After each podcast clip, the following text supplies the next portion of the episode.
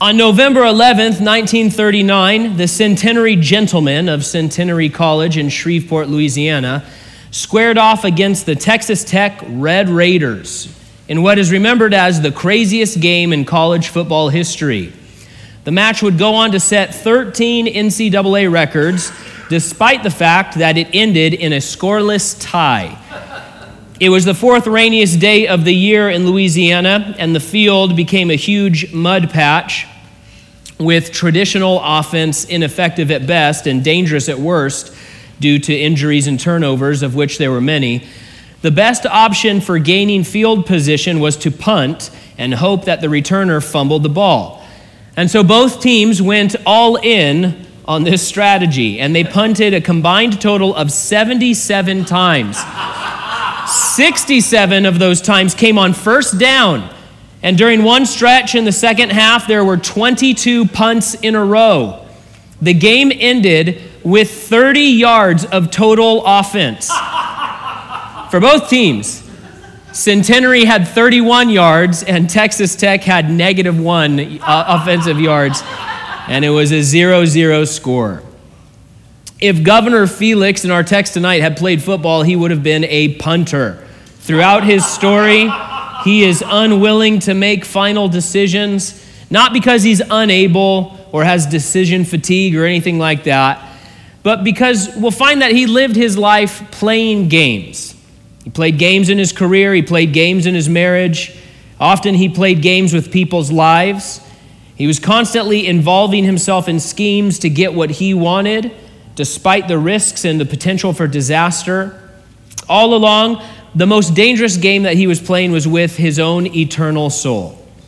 The passage tonight has a lot to say about how gracious God is, and it gives we Christians here encouragement about never giving up hope for lost individuals around us. But most of all, this is a passage of Scripture for those who do not believe. This is a cautionary tale, an urgent warning for you about the game you're playing and the judgment that you faced if you will not accept Jesus Christ's free offer of salvation. Now, when we last left off, Felix had been serving as a judge. Paul had been brought before him in the city of Caesarea, and he had just heard testimony against Paul, and then he heard Paul's defense. And we pick back up back in verse 22 of chapter 24 says, Since Felix was well informed about the way, he adjourned the hearing, saying, When Lysias the commander comes down, I will decide your case. From the start, we're going to see that Felix loves to play the waiting game. It becomes very obvious that he doesn't believe any of the charges that have been brought against Paul. He didn't think he was an insurrectionist. He didn't think that he tried to defile the Jewish temple. He didn't think any of that. But Felix wasn't interested in justice, he was interested in his position. He doesn't want to agitate the Jewish leaders, so he punts. There's no need to have Lysias come down to Caesarea. Lysias had already sent an official statement giving his opinion of Paul's innocence. We saw it a passage or two ago where he says, Hey, this Lysias, the commander of the garrison, he said, This is what's going on. This is what I think. This guy didn't do anything wrong, but I'm sending him to you because they were trying to assassinate him. So there's absolutely no need to have Lysias come down. Now, some scholars believe the text should read like this When Lysias comes down, I can become more informed about the way, and I will decide the case. That might be what he said, but it seems hardly believable that he, as governor of the region, did not have some understanding of Christianity. After all, he had been posted there for five or six years. The whole Roman world was being saturated by this teaching about Jesus. And in Caesarea, the town, the city where they are, in Caesarea, there had not only been an established Christian church for 25 years, but one of the most prominent centurions in the city was a devout, spirit filled believer, Cornelius. We met him a long time ago in these studies. We also note that there's no indication Lysias ever came or was ever even sent for. So Felix was just trying to buy himself time. Verse 23 he ordered that the centurion keep Paul under guard, though he could have some freedom, and that he should not prevent any of his friends from meeting his needs. Felix didn't think Paul was a flight risk, and it's clear he didn't think he was going to incite violence if his friends were allowed to visit him. Now, as an aside, It's very unlikely that Cornelius would have been the centurion referenced here. I suppose it's possible.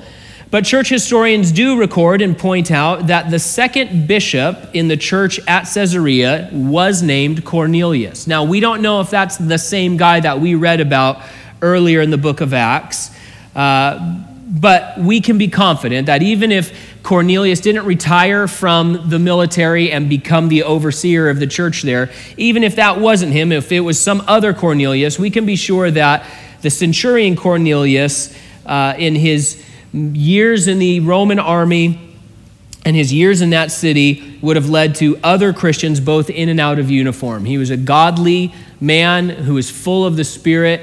The, the, one time we saw him, he was bringing people to hear the message of Peter, and so he had this heart for evangelism. And so, uh, be interesting to know just how much of an influence he had in the city. We've seen before that Paul was usually the one caring for his friends. On his missionary journeys, he not only worked to support himself, but those who traveled with him. But now we see things are different. God has allowed this season in his life where he's going to be shackled to a Roman soldier around the clock. And there would be a lot less movement and activity than he'd been used to for quite some years. And now it would be his friends who take care of him. As an application for us as Christians, we want to be growing in our sensitivity to the needs of the Christians around us. In our culture, we sometimes have this weird issue where we really need help, but we don't want to ask anyone for help. And it seems that the more we need, the less we ask for it. If you need help, come to your spiritual brothers and sisters. And if you see someone in the spiritual family of Christ who's in need, then seek the Lord and pray and try to find a way to be a part of meeting that need. Verse 24 says, Several days later, when Felix came with his wife Drusilla, who was Jewish, he sent for Paul and listened to him on the subject of faith in Christ Jesus. For 20 years, there has been an annual auction held on eBay uh, to benefit a San Francisco charity. The item being bid on each year is a power lunch with Warren Buffett. Okay, this happens every single year. In 2019, the lunch set a record. It sold for $4.5 million. Now, if you can afford a lunch like that, I'm not sure if you really need the Oracle of Omaha's advice, right? It seems like you've already got it figured out. Uh, but that's neither here nor there. Now, listen, we may think, man, it would be really cool to have a lunch with Warren Buffett. Eh, who wants to have lunch with Warren Buffett? But insert somebody that you think is great in that category. But what an amazing sit down this couple had with the great apostle, with Paul, a, a private audience with him. Uh, amazing, just the three of them, maybe a soldier hanging around in the background. And they came in and they said, So tell us about Jesus. This is an amazing biblical moment. Now, before we get to that, let me tell you about this couple. Drusilla was part of the Herodian family. Her great grandfather was the one who tried to kill baby Jesus in Bethlehem. Her great uncle was the one who killed John the Baptist. Her father was the one who killed James, the brother of John, and then received worship and was struck dead by God in Caesarea, by the way. Shortly before this passage, she had been married to a foreign king. Uh, she had been sent over there, married to this other king. But Felix had convinced her to leave him and become his third wife. Now, Felix, if we've forgotten, was not just a procrastinator, he was also a deeply corrupt man. He hired assassins to kill the high priest, Jonathan. One source describes the region during his term of office as being practically anarchy, a time of just violence and corruption and instability all around. Now, what does their meeting with Paul show us? What does their desire to meet with him show us? For one thing, it shows us that even deeply secular people have an eternal hunger that maybe they don't even understand. And why is that? Bible explains it. The Bible says that God has placed eternity in our hearts, not just in the hearts of Christians or people who are interested in spiritual things. God has placed eternity in the heart of every single human being so that they would long for him and yearn for him. Felix had been a slave early in his life. He later became what was known as a freedman, and he had somehow clawed his way all the way from slave to governor. He had power and position and wealth. He got the prettiest girl, stole her from a king, even. And yet, despite all he had, all that he had scratched out for himself against all odds, there was this other itch that he just couldn't scratch. There was this question that he just couldn't answer deep inside of his heart. There was this emptiness inside of him that he couldn't avoid. He could try to uh, mute it and silence it and push it out of his mind, but there in the quiet of his heart, he knew that he was in need. It was deep down, but there all the same. What could this poor preacher have to say? This guy who's probably still black and blue from the beating he'd received from an angry mob in Jerusalem, what could he have to offer? And yet, Paul was so full of hope and so full of peace and so full of the, of the Holy Spirit of God that Felix and Drusilla decided they must hear what he had to say. These were not the kind of people who filled their days with spiritual things. Felix and Drusilla weren't heading down to the library in Caesarea and say, let's read the Jewish scriptures a lot to each other. And yet there was something that drew them. This guy might know something, something that can speak to the deepest part of our lives, something that can address that lack that we have. Maybe they'd heard the stories about this man, Paul, about how wherever he went, Cities were turned upside down, lives were changed, miracles were happening. Maybe they heard that this man had seen the risen Christ himself, spoken to him face to face. And so they wanted to hear what he have, had to say. What did he have to say?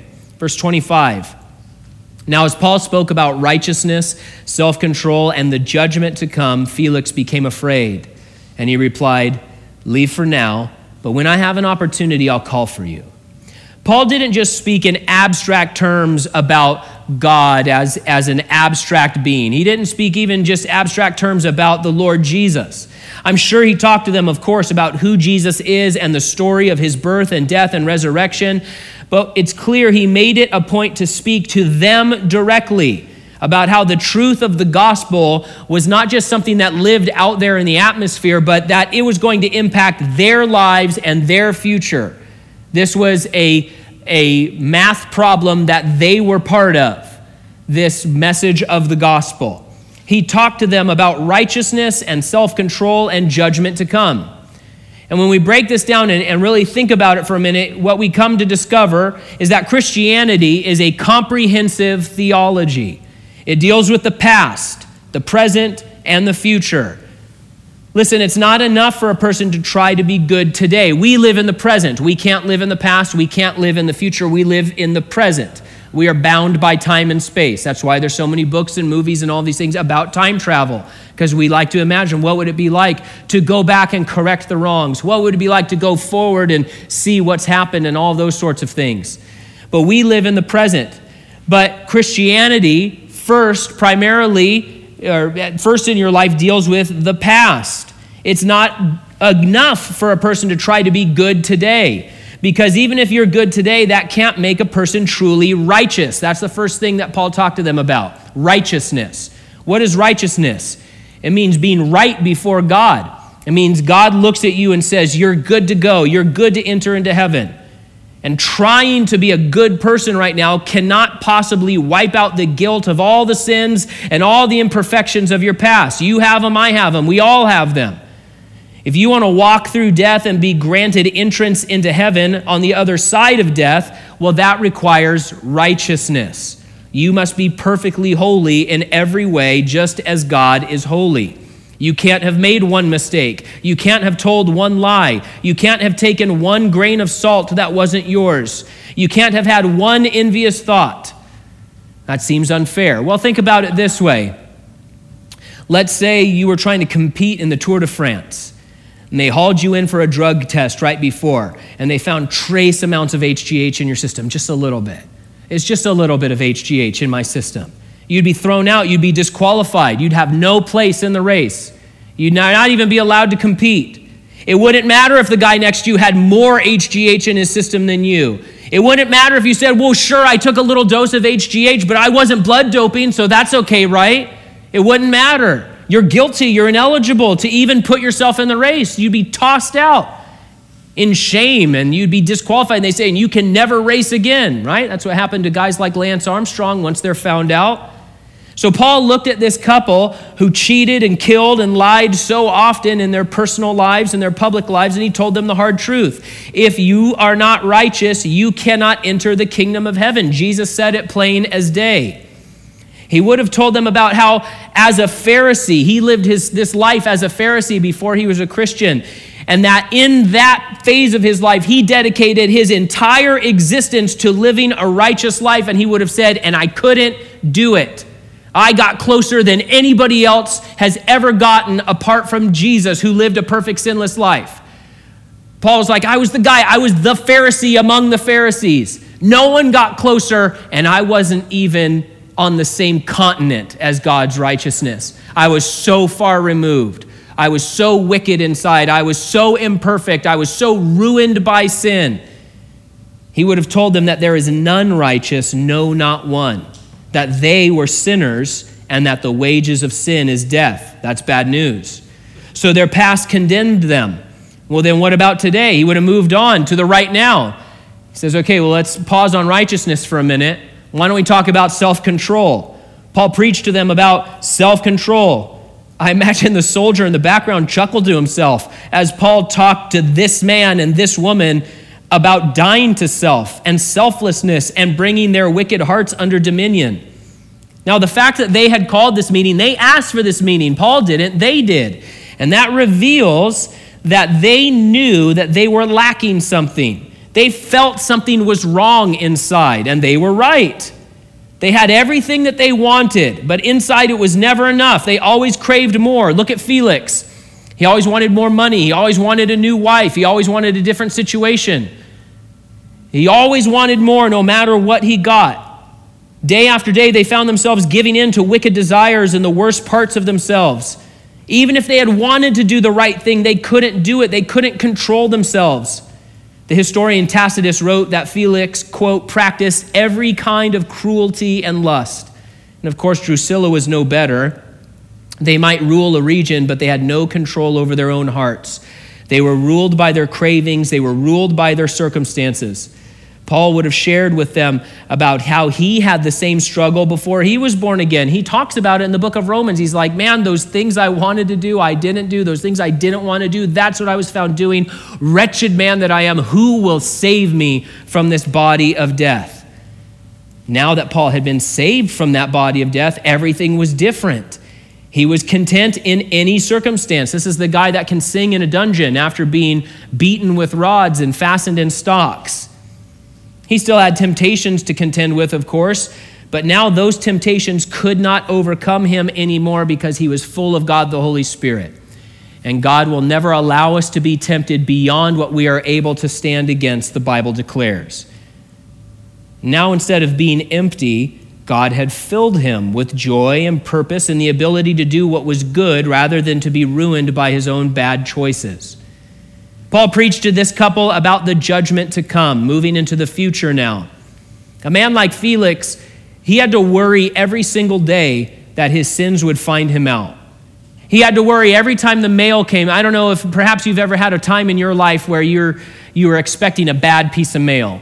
Maybe a bill you couldn't pay or the, you know, past due notice or the whatever in the mail. And this was the kind of life that Felix would have had to live. That every day the messenger was going to come and say, Caesar has recalled you because he knows what you're doing. Because Felix lived a life of sin. He lived a life of selfishness and self indulgence. He's having people killed. He's robbing people. He's starting all of these problems. He's doing all of these weird politic games to move himself forward in his career and push others down. And so he has to live in fear that he's going to be judged by his Caesar, that he was going to receive that summons to stand before the emperor because of some corrupt thing he'd done. Well, Paul explained that Felix didn't even know the half of it. You're worried about Caesar Nero? Oh, buddy, you got a way bigger problem than Caesar Nero. Paul told him, One day you're going to stand before the king of all kings, and you have no defense. No defense whatsoever. And there's no advocate for you if you enter into eternity without Jesus Christ as your Lord and Savior, you, you enter heaven's courtroom with no attorney, no advocate, no substitute, no help, just you. standing before the thrice holy God who says, Did you accept my son? No. Are you perfect? No. That's it. And it's all over. You see, standing before the King of all kings, Paul would have explained to Felix, this is what would be said You've wronged the King of Kings, you've blasphemed him, you've committed constant acts of treason against him, you're going to be judged. You see, Christian theology isn't just about some present feeling that we have. It's not like transcendental meditation. People talk about that sometimes where, you know, I just go through some thoughts and a mantra and this, you know, this discipline in the morning so that I can have a more restful day and have lower blood pressure, right? Christianity is much more than that. Christianity says, hey, why don't we zoom all the way into your heart and zoom all the way out outside of time and space? Why don't we deal with the past, present, and future? Why don't we deal with you from the inside out? Not just, you know, things you're thinking, but let's deal with the actual nature of sin that you have inherited from your parents and the individual acts of sin. Why don't we deal with the heart of hearts, which is desperately wicked? That only God can discern between the soul and the spirit, and only God can know the deepest part of man. He says, Why don't we deal with that? And why don't I give you a new heart and a new mind and a new life and a new path to walk? That empty spot, why don't I fill it? This is what Paul talked to them about when they said, Why don't you tell us about faith in Christ?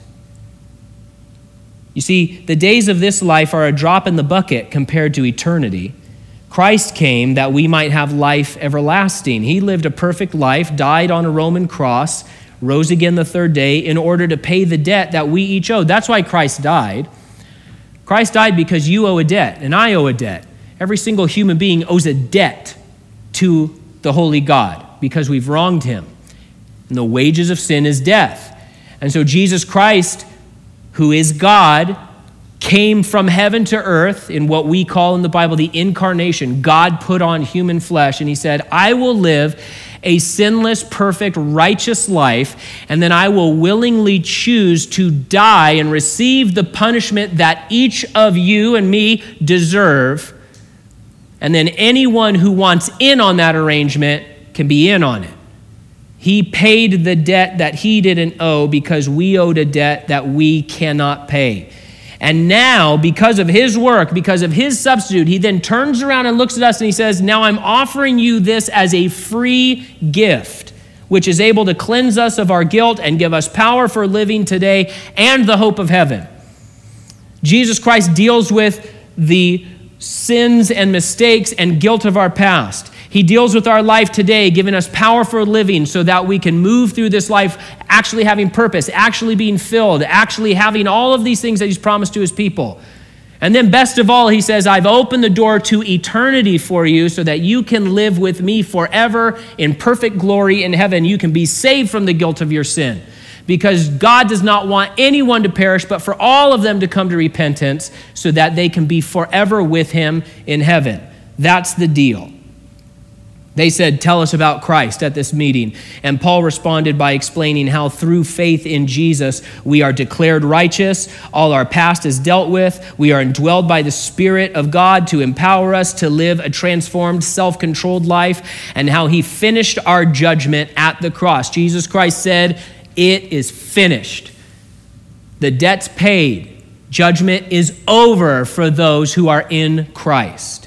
Now we look forward not to the judgment seat of Christ as Christians, we look forward to the reward seat of Christ. There is still a judgment for those who will not accept Jesus as Lord and Savior. They will stand before the white throne judgment, and there will be no hope for them. But there's hope right now for anyone who will call on the name of the Lord and will receive him as Lord and King, who will acknowledge what he did and receive his free gift of salvation. We see that Paul's message hit its mark in Felix's heart. He was convicted. He, he realized the trouble he was in. He was trembling. But in that moment of fear, he made one more choice. You know, we imagine, you know, if you watch the, the Super Bowl, right, this past Sunday, I don't follow football, but I, I gather it was a pretty lame game. we saw a little bit of it. It was on some TV in the background. And as the clock's winding down, you know, the team that who lost? Who's the team that lost? Kansas City? All right. The clock's winding down. It's over, right? It's over. They can't win. But they have to make some play. And so they're calling their plays, they're doing whatever they can, trying these, you know, crazy passes and trying all these different things. But it's over. They might as well just walk off the field. But they play a few more plays. And so Felix is at this moment and he realizes it's over. I've lost. What am I going to do? And he makes one more move here, one more play that he's trying to wrestle back, you know, his heart from this situation. And so he, instead of surrendering, rallies his troops and retreated. Big difference between retreating and surrendering. You see, God tells us that we are at war with him before we're Christians, but that he has come with terms of peace. He wants to make peace with human beings. He says, You're at war with me, but I want to be at peace with you. But you have to surrender. You have to lay down your weapons. You have to lay down your arms. You have to abandon that old kingdom that you're part of, the kingdom of darkness, the Bible calls it. He says, And join me. Join me. Join my ranks. And instead of surrendering, Felix, he retreated. He took another turn in the waiting game. Leave for now. When I have an opportunity, I'll call you. You had an opportunity. You're taking it right now. You're right there talking to them. What better opportunity is there? Maybe someone listening here tonight has been playing this game with God. You feel that tugging in your heart. You feel the weight of your sin. You know something's not right, or at least you have felt that at some point, but you keep punting, you keep punting, you keep putting it off. One of these days, I'll get right with God. You know, it's been said one of these days is really none of these days. And the truth is, you don't know if you're going to make it home tonight. We don't know who's making it home tonight. I hope everybody makes it home.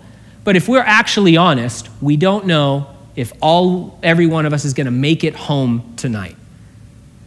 Especially during this time with the pandemic and COVID, probably all of us either know people or know of people who they were fine on Monday, they were dead on Saturday, right? People who you thought, whoa, what? How did that happen? You don't know. I don't know. I really hope everybody makes it home and has a wonderful, restful evening, but you might not. Are you ready to face the judge of heaven and earth? You ready to stand before him? Have you been granted access into heaven? Because there's only two destinations after a person passes through death heaven and hell. There's no other option.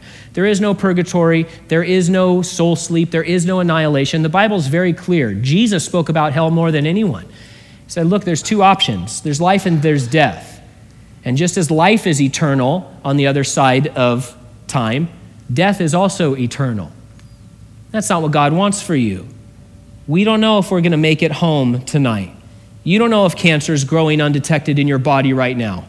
God says in His Word, don't hear this marvelous gift of God's kindness and grace and then ignore it. It says, now is the acceptable time, now is the day of salvation. The Philippian jailer, jailer, a number of passages ago, he was confronted with his sin and his guilt. What did he do?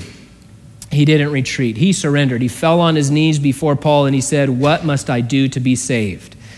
And if you happen to be wondering the same thing right now, listening to this, this is the answer. It's very simple, it's very clear. This is what the Bible says. You want to be saved? This is how. Believe in the Lord Jesus Christ, and you will be saved. The Bible says, All who call on the name of the Lord will be saved. Saving faith, as revealed in the Bible, includes not only, well, I, I will choose to believe that Jesus Christ was a real historical figure, he was, but it's not only believing that Jesus is God and Lord and Savior, that he died on a cross to, to die in your place, and that three days later he rose again. You must believe that to be saved. But in the Bible, belief also includes that surrender, that what the Bible calls repentance. That means turning from your old life, turning from your sin and saying, you know, God, I've been going the other way all this time. I've been spitting in your face and I've been ignoring you. I've been going my own way through life, and I'm going to stop doing that, and I'm going to turn towards you and go with you. I don't know all the answers about you. I don't have, you know, everything I need to know about you yet, but I know enough to know that you're real and you love me, and I want to follow you. When Jesus would walk up to people and invite them to become his disciples, he said, Follow me. They didn't know all the answers, they didn't have all the information yet, but they could make a choice. Would they surrender and join him? And many did, and lots didn't. If you're wondering how to be saved tonight, that's how. If you will call on the name of the Lord, you will be saved. Believe in the Lord Jesus, and you will be saved. Turn from your sin. Agree with God that sin is what has separated you from Him. And in that belief and agreement, you make the choice to turn away from your sin and instead embrace the love of God that is being offered to you. Felix wouldn't do it. He wouldn't do it. And he missed out big time. It was the greatest, most valuable moment of his life, and he missed it. Maybe you heard about the British man uh, who was in the news recently. He accidentally threw out a hard drive containing $270 million worth of Bitcoin. If he had that hard drive, he could sell the Bitcoin, even though it's pretend, and he could have $270 million right now. But he threw it out. What a horrifying mistake. Somebody needs to, like, they need to have somebody with him at all times doing a check the welfare. Are you okay, buddy? But he made this horrible mistake, right? He didn't mean to do it, but he did it all the same. Now, Felix was making the biggest mistake of his life, not on accident but because he was unwilling to die to himself. So he stuffed those feelings down. He drowned them out with the same old earthly things that he always gave into. Look at verse 26. At the same time, he was also hoping that Paul would offer him money. So he sent for him quite often and conversed with him. Not only is this immensely sad, it shows us how Felix was trapped in this cycle of sin and bad choices. Trapped because he kept himself in that cage, he kept himself in that cycle. He had that moment where his heart realized, man, what this guy is telling me is true. I should escape this life of sin that I'm in. He's shown me how I can. It's a free gift from God being offered to me. And instead, he said, No, I'll stay in my cage, I'll stay in the dark. And that's an immensely sad thing. You know, though things were more lax out in the provinces, Roman law did not look kindly on, on taking of bribes. In fact, if he was found out as a person who took bribes, he would be punished by exile and confiscation of property. He's running a big risk here. But he was running the risk hoping to get a few extra bucks. And what did he trade? Well, what's an eternal soul worth?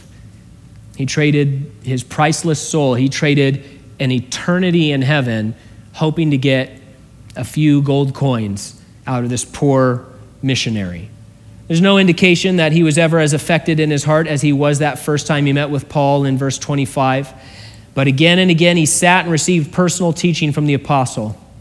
There's no record, no hint that he ever turned to God. In fact, his behavior only became worse as history records. He kept hardening his heart against the grace of God.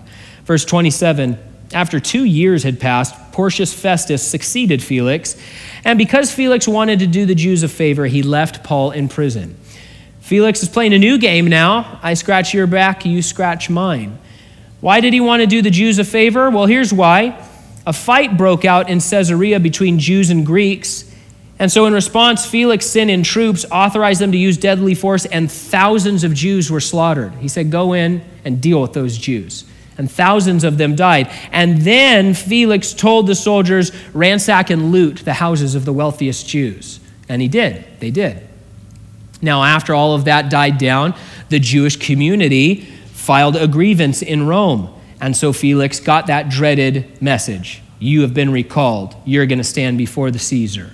Come right now. His sins were about to find him out. Turns out he barely escaped with his life thanks to the lobbying of his brother.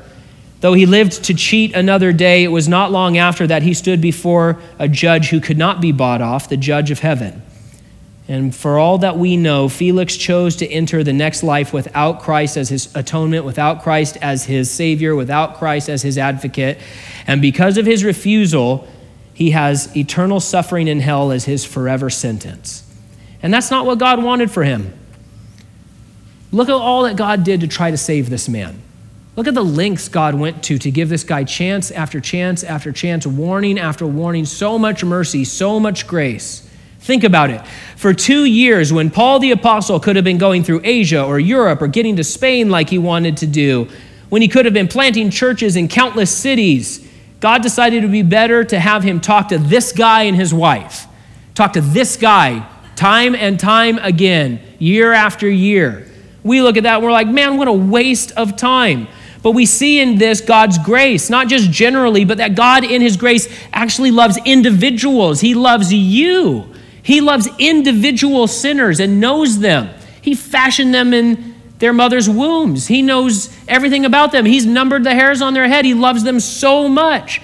And so he was willing to stand at the door of Felix's heart and knock time and time again, but Felix would not open the door. His example shows us some of the lengths God will go to in order to reach out to people.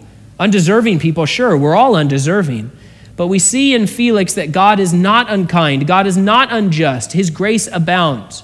He wanted to save a person like Felix, he wanted to save a person like Drusilla, whose family had been so cruel and so awful to Jesus and his, his cousin and his followers. These are people that were cutting down Jesus' family members and his disciples. He says, I, I still want to save them. I want to save them. That's how much he loves. Some of those days must have been immensely frustrating for Paul to think about what he could be doing instead of preaching to this brick wall. But there are lessons there for Christians too. First of all, there's no one who's so bad that God doesn't love them. Felix was a terrible person, but God wanted him. He wanted to save him. He wanted to bring beauty from the ashes of his life. Second, there in verses 24 and 25, we see that flicker of spiritual activity in his heart, and it reminds us that even people who are completely immersed in wickedness still have a shot for salvation. Now, Felix didn't take it, he resisted the grace of God. But we saw those embers as the Holy Spirit worked on his heart and said, Please, please turn from your sin. And we saw that little spark. He quenched it, he put it out. He said, I don't want to have any part of that. But even somebody as awful as Felix, they're not too far gone. Think of the worst, most corrupt politician in the world today. Don't say their names. Maybe they're too far gone to respond to the gospel. Maybe they're in verse 27, right? They've rejected the gospel so many times that they are a brick wall. But maybe they're in verse 25. The Holy Spirit works even in the darkest of hearts. And we are also reminded that the gospel is authoritative. Felix may have held the keys to Paul's cell, but Paul held the keys to the kingdom. And the same is true of us today. We need not fear any man because we have the Lord with us. And he has sent us out with his living word to shine light in the darkness and cut to the heart of those trapped in their sin and show them the way out. Paul could speak with authority and confidence, and he did. He knew the truth. He knew the way to be saved. He didn't withhold it. He didn't try to manipulate. He didn't play any games. He offered this truth freely because freely we have received, and so freely we give. So, in the meantime, as you minister, don't lose hope. Don't be weighed down by frustration or discouragement. Be led by God. Trust that He knows the best use of us as we serve Him. And if you're not a Christian here tonight, God loves you. He wants to save you. You are in a terrible, precarious, dangerous situation. You're going to stand before your Creator one day. And if you do not stand before Him covered by the righteousness of Jesus, which was won on the cross at Calvary, you will be condemned to an eternity in hell. It's not because that's what God wants. The hell was created for the devil and his angels, not for you. But if you choose to spend your eternity there, God won't force you to do the right thing, but He's calling out, He's knocking on the door of your heart, and He's saying, Please, please, believe and be saved. Call on the name of the Lord. Have your past dealt with, your present revolutionized, your future secured. That's what God wants for you. That's what we Christians want for you. And if there's anybody here who wants to know more about being a Christian, the room's full of Christians. And you can talk to somebody with a smile on their face afterward. We don't want anything from you. We want to tell you just how much Jesus has done for you that you might be saved.